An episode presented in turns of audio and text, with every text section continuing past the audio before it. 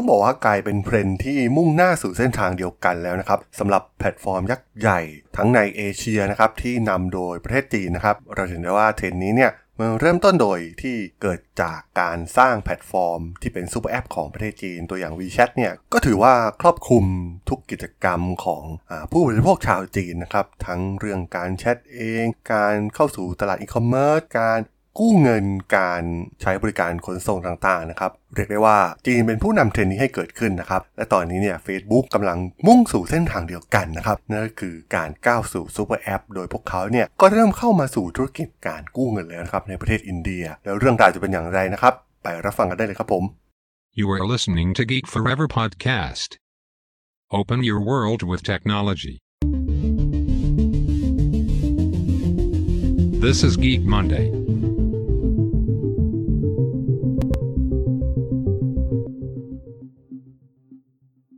สวัสดีครับ ผมดล ธราดล จาก ด.ดล็อกนะครับและนี่คือรายการ Geek Monday นะครับรายการที่จะมายกตัวอย่าง case study ทางธุรกิจที่น่าสนใจนะครับใน EP นี้มาว่ากันถึง Facebook อีกครั้งหนึ่งนะครับกับการเดินทางสู่เส้นทางการเป็น super app ของพวกเขานะครับต้องบอกว่าพฤติกรรมต่างๆ ที่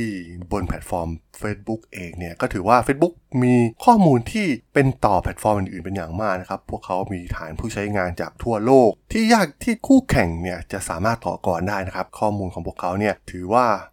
เป็นฐานข้อมูลขนาดใหญ่แทบจะที่สุดเลยก็ว่าได้นะครับ ของพฤติกรรมผู้บริโภคที่มีอยู่ทั่วโลก ที่ใช้เครือข่าย social network อย่างตัว Facebook เอง การใช้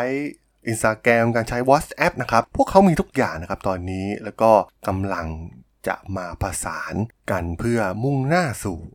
รูปแบบของ super app แบบเต็มตัวเลยก็ว่าได้นะครับ เพราะว่าเราจะเห็นได้จากหลายๆ ธุรกิจที่ Facebook เข้าไปนะครับ ก็ไป disrupt ธุรกิจนั้นมากมายนะครับไม่ว่าจะเป็นเรื่องของสื่อนะครับ หนังสือพิมพ์ต่างๆ ตอนนี้มาส่วนของ Entertainment มีวิดีโอมีไลฟ์ต่างๆ นะครับ ซึ่งมันกลายเป็นเทรนที่เข้าสู่ตลาด mass มากยิ่งขึ้นเรื่อยๆ นะครับ เรียกได้ว่าเฟซบุ๊กเนี่ยเกาะติดทุกพฤติกรรมของเราตั้งแต่ ตื่นนอนไปจนถึงนอนหลับเลยทีเดียวนะครับ ซึ่งก็ต้องบอกว่าพวกเขาเนี่ยแทบจะรู้ทุกพฤติกรรมทุกอย่างของเราเลยก็ว่าได้นะครับ ในแต่ละวันในแต่ละ week ในแต่ละเดือนนะครับ พฤติกรรมการเดินทางพฤติกรรมการช้อปปิ้งพฤติกรรมต่างๆ มากมายนะครับล้วนแล้วแต่ส่งผลต่อ แนวทางในการที่เฟซบุ๊กเองเนี่ยจะสร้างรายได้จากพฤติกรรมเหล่านี้นะครับแม้ว่าตอนนี้เนี่ยรายได้หลักของ Facebook เองเนี่ยก็จะเป็นจากโฆษณาเป็นหลักนะครับ แต่การเข้ามาจัดการโฆษณามากมายนะครับ โดยเฉพาะปัญหาเรื่องการเมืองเรื่อง fake news ต่างๆเนี่ย ก็ทำให้ Facebook เนี่ยเข้ามาเข้มข้นกับการลงโฆษณามากยิ่งขึ้นนะครับในตอนนี้ แล้วก็กำลังมองหาวิธีการสร้างรายได้จากช่องทางอื่นเพิ่มมากยิ่งขึ้นนะครับ ซึ่งแน่นอนนะครับว่าข่าวล่าสุดที่ออกมาเมื่ออาทิตย์ที่แล้วก็มีการไปเปิดบริการที่เป็นบริการเงินกู้นะครับบริการสินเชื่อสำหรับธุรกิจ SME ในประเทศอินเดีย เป็นธุรกิจขนาดเล็กและขนาดกลางนะครับเพื่อใช้ในการกู้ยืมเงินในการขยายธุรกิจ ซึ่งมันก็คล้ายๆ กับรูปแบบของ super app ในอย่างในเอเชียตะวันออกเฉียงใต้เองนะครับ Grab เอง หรือ Gojek จากประเทศอินโดนีเซียนะครับซึ่งพวกเขาก็มุ่งสู่เส้นทางเดียวกันนะครับที่จะกลายเป็น super app เพื่ออให้บริการทุกอย่างให้กับผู้บริโภคที่เป็นฐานสมาชิกที่ยิ่งใหญ่ของพวกเขา ซึ่งใครสามารถที่จะครอบครองทุกอย่างได้ก่อนนะครับ ก็อาจจะเป็นผู้ชนะในศึกครั้งนี้เลยก็ว่าได้นะครับ ผมก็ได้ยกตัวอย่างที่น่าสนใจอย่างหนึ่งนะครับ ตัวอย่างตัว Facebook Marketplace เองนะครับ ที่ตอนนี้ก็ถือว่า กลายเป็นแพลตฟอร์มหลักในการซื้อขายสินค้าต่างๆ ไปแล้วนะครับ ซึ่งก่อนหน้านี้เนี่ยประเทศไทยเราเนี่ยอาจจะมีแพลตฟอร์มการขายสินค้ามือสองสินค้า second hand อย่างตัวขายดีเองนะครับ แต่ว่าตอนนี้เนี่ย Facebook ดัน Marketplace เต็มตัวนะครับ ซึ่งทำให้พฤติกรรมต่างๆ ผู้บริโภคที่ต้องการสินค้าเนี่ย มันสามารถเข้าถึงสินค้าได้อย่างมีประสิทธิภาพมากกว่าการไป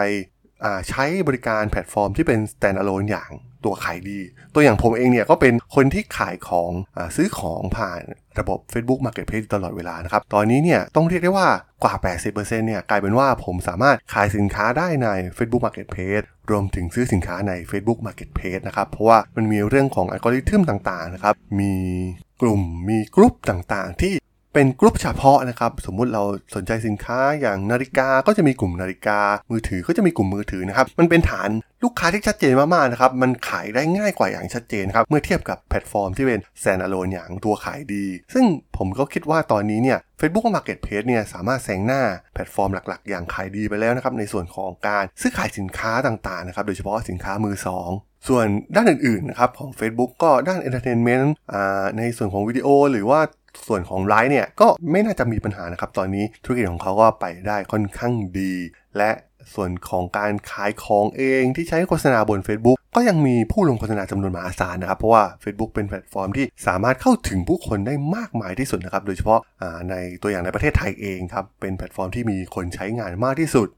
ซึ่งมันก็เป็นอย่างนี้แทบจะทั่วทั้งโลกนะครับ ลองคิดดูว่า Facebook สามารถกระจายบริการต่างๆ ไปทั่วโลก ซึ่งสามารถสร้างรายได้ให้กับเขาอีกมากมายมหาศาลและธุรกิจต่อไปแน่นอนว่ามันเป็นธุรกิจทางด้านการเงินแน่นอนนะครับว่า Facebook ก็จะเริ่มเข้ามาสู่ธุรกิจนี้ โดยอาจจะเริ่มต้นที่ประเทศอินเดียก่อนนะครับ พวกเขาได้ร่วมมือกับบริษัทที่มีชื่อว่า Indify นะครับที่เป็นแพลตฟอร์มสินเชื่อออนไลน์ ที่มีจุดมุ่งหมายเพื่อจัดการกับปัญหาเกี่ยวกับธุรกิจขนาดเล็กที่ต้องเผชิญกับเรื่องการกู้ยืมเงินนั่นเองนะครับ โดยเงินกู้เนี่ยมีตั้งแต่ 5 0 0แสนรูปีอินเดียนะครับราวๆ 6,720 ดอลลาร์ ไปจนถึงราวๆ 50 ล้านรูปีนะครับหรือราวๆ67,200 ดอลลาร์นะครับ โดยคิดอัตราดอกเบี้ยในอัตราดอกเบี้ยประมาณ 17%ถึง 20%ต่อปี สามารถรับเงินกู้ได้ภายใน 3 วันนะครับ เมื่อทำการได้รับอนุมัติ แล้วก็สามารถสมัครได้ง่ายๆนะครับ แล้วก็รวดเร็วโดยการผ่านทางออนไลน์ล้วนๆนะครับ ซึ่งในไทยเองก็มีอยู่แล้วนะครับ บริการนี้ก็อย่างตัว Line BKA นะครับ ที่ของกสิกรแบงค์ที่มาทำร่วมกับ Line ก็ถือว่าทำให้ผู้บริโภคเนี่ยสามารถเข้าถึง แหล่งเงินทุนได้อย่างง่ายดายมากยิ่งขึ้นนะครับ ผมก็ลองเข้าไป apply ดูนะครับ ในส่วนของ LINE BK เองก็ใช้งานง่ายจริงๆนะครับ ก็แทบจะเป็นการออนไลน์แทบจะทั้งหมด ไม่ต้องมีเอกสารอะไรยุ่งยากเลยนะครับ ซึ่งแน่นอนว่ามันเป็นส่วนในการส่งเสริมแพลตฟอร์มของตนเองนะครับ การปล่อยเงินกู้เหล่านี้ ก็ปล่อยให้ผู้ค้าที่มาขายของบน Facebook อีกทีนั่นเอง ก็ทำให้เงินเนี่ยหมุนเวียนอยู่ในแพลตฟอร์มของ Facebook นะครับ Facebook ก็จะได้ พฤติกรรมต่างๆ ของผู้บริโภคต่อไปนะครับในการจับจ่ายใช้สอยซื้อสินค้า ผ่านบริการบน Facebook นั่นเอง ซึ่งแน่นอนว่าตอนนี้เนี่ยถ้าถามผมเองแพลตฟอร์มที่น่ากลัวที่สุดที่จะกลายเป็นซูเปอร์แอปนั่นก็คือก็ต้องเป็นแพลตฟอร์ม Facebook อยู่แล้วนะครับ เพราะว่าพวกเขาเนี่ยกระจายไปทั่วทั้งโลกนะครับ มีส่วนแบ่งการตลาดมหาศาล แล้วก็ทำบริการอะไรออกมาเนี่ยก็สามารถจัดการคู่แข่งได้อย่างอยู่หมัดนะครับ อย่าง TikTok เองที่ แจ้งเกิดขึ้นมาได้ Facebook ก็ทำ Instagram เรียวออกมา ก็สามารถออกมาสู้ได้นะครับ สามารถดึงเหล่าอินฟลูเอนเซอร์เหล่าเซเลบริตี้ต่างๆเนี่ยให้มาใช้งานอ่าไม่ต้องไปใช้ 2 แอปนะครับ ใช้ใน Facebook ใช้ใน Instagram ได้เลย โดยไม่ต้องข้ามไปอีกแพลตฟอร์มหนึ่งอย่างใน TikTok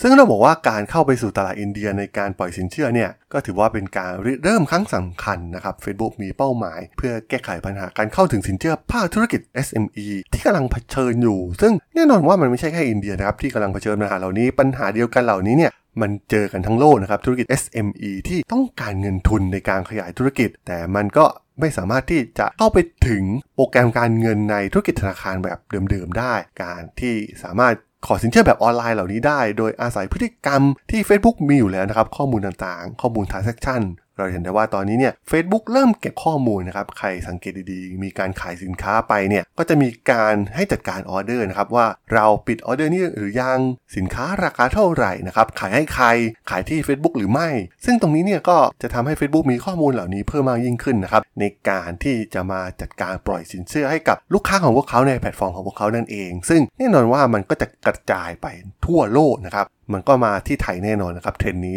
ซึ่งอีกไม่นานเราก็คงได้เห็นกันนะครับ ซึ่งแน่นอนนะครับว่าแม้ประเทศจีนนี่เองเนี่ยจะเป็นเจ้าแรกๆนะครับที่ทำซูเปอร์แอปออกมา แล้วก็ประสบความสำเร็จด้วยดีนะครับที่บ้านเกิดพวกเขาแต่ประเทศจีน แต่ว่าจะสังเกตได้อย่างหนึ่งนะครับว่าแอปจีนเองเนี่ยไม่สามารถเจาะตลาดต่างประเทศได้เลยนะครับ มีเคสที่ผ่านมาได้ก็มีแค่ TikTok เคสเดียวเท่านั้นนะครับที่สามารถเติบโตในตลาดโลกได้แต่ว่าเคสอื่นๆเนี่ยบุกไปยังไงก็บุกไปไม่ได้นะครับแม้กระทั่งใน Southeast Asia เองตอนนี้แพลตฟอร์มอีคอมเมิร์ซที่เป็น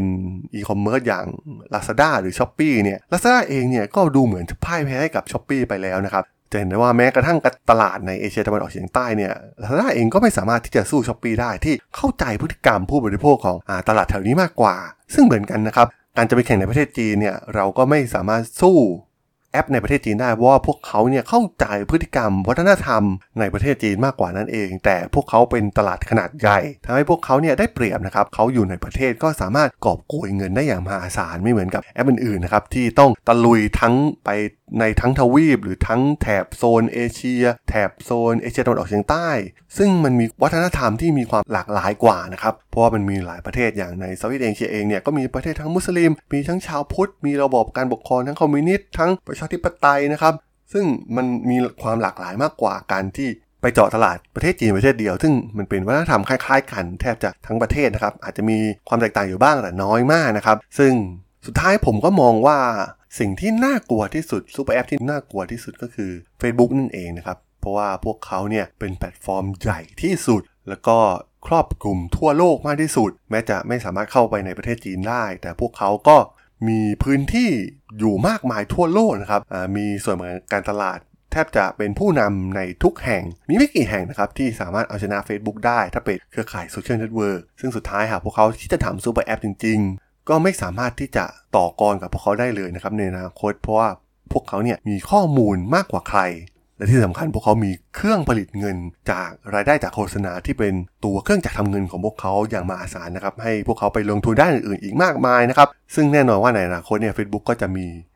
อิทธิพลต่อเรามากยิ่งขึ้นในหลาย ๆ เรื่องนะครับ ทั้งพฤติกรรมที่เกี่ยวข้องกับเครือข่ายสังคมของเรานะครับ หรือเรื่องพื้นฐานสำคัญในการดำรงชีวิตของเรานั่นคือเรื่องการเงินนั่นเองนะครับ ซึ่งสุดท้าย Facebook เองเนี่ยก็จะมา ปล่อยเงินกู้ให้เราเหมือนที่พวกเขากำลังทำในประเทศอินเดียอยู่นั่นเองครับผมสำหรับเรื่องราวการเดินทางสู่ซูเปอร์แอปของ Facebook ใน EP นี้เนี่ยผมก็ต้องขอจบไว้เพียงเท่านี้ก่อนนะครับ สำหรับเพื่อนๆที่สนใจก็สามารถติดตามกันได้นะครับ ทางช่อง Geek Forever Podcast ตอนนี้ก็มีอยู่ในแพลตฟอร์มหลักทั้ง Podbean Apple Podcast Google Podcast Spotify YouTube แล้วก็จะมีการอัปโหลดลงแพลตฟอร์ม Blockdit ในทุกๆตอนอยู่แล้วด้วยนะครับ ถ้าอย่างไรก็ฝากกด follow ฝากกด subscribe กันด้วยนะครับ แล้วก็ยังมีช่องทางหนึ่งในส่วนของ Line แอดที่ a t r a d o n